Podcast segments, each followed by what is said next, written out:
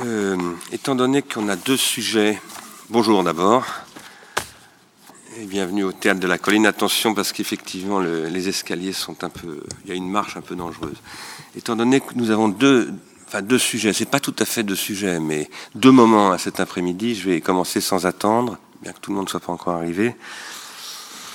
Euh, cette euh, séance d'Ars Industrialis qui sera donc consacrée à la question de l'investissement durable. Et nous avons décidé d'adopter cette thématique pour, euh, pour cette séance. D'abord parce que c'est un sujet qui nous paraît majeur, en particulier dans le contexte de la campagne électorale et de tout le discours qui se tient de plus en plus sensiblement.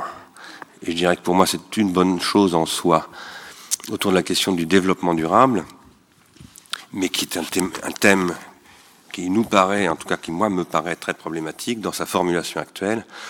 Euh, donc nous avons adopté euh, ce thème qui n'était pas prévu parce qu'il y a deux mois j'avais annoncé un autre sujet et finalement nous avons euh, modifié notre notre projet en fonction un, petit peu de cette actualité politique et du débat public. Nous sommes ici pour contribuer à l'animation des débats publics, donc nous sommes obligés de nous articuler plus ou moins étroitement avec lui.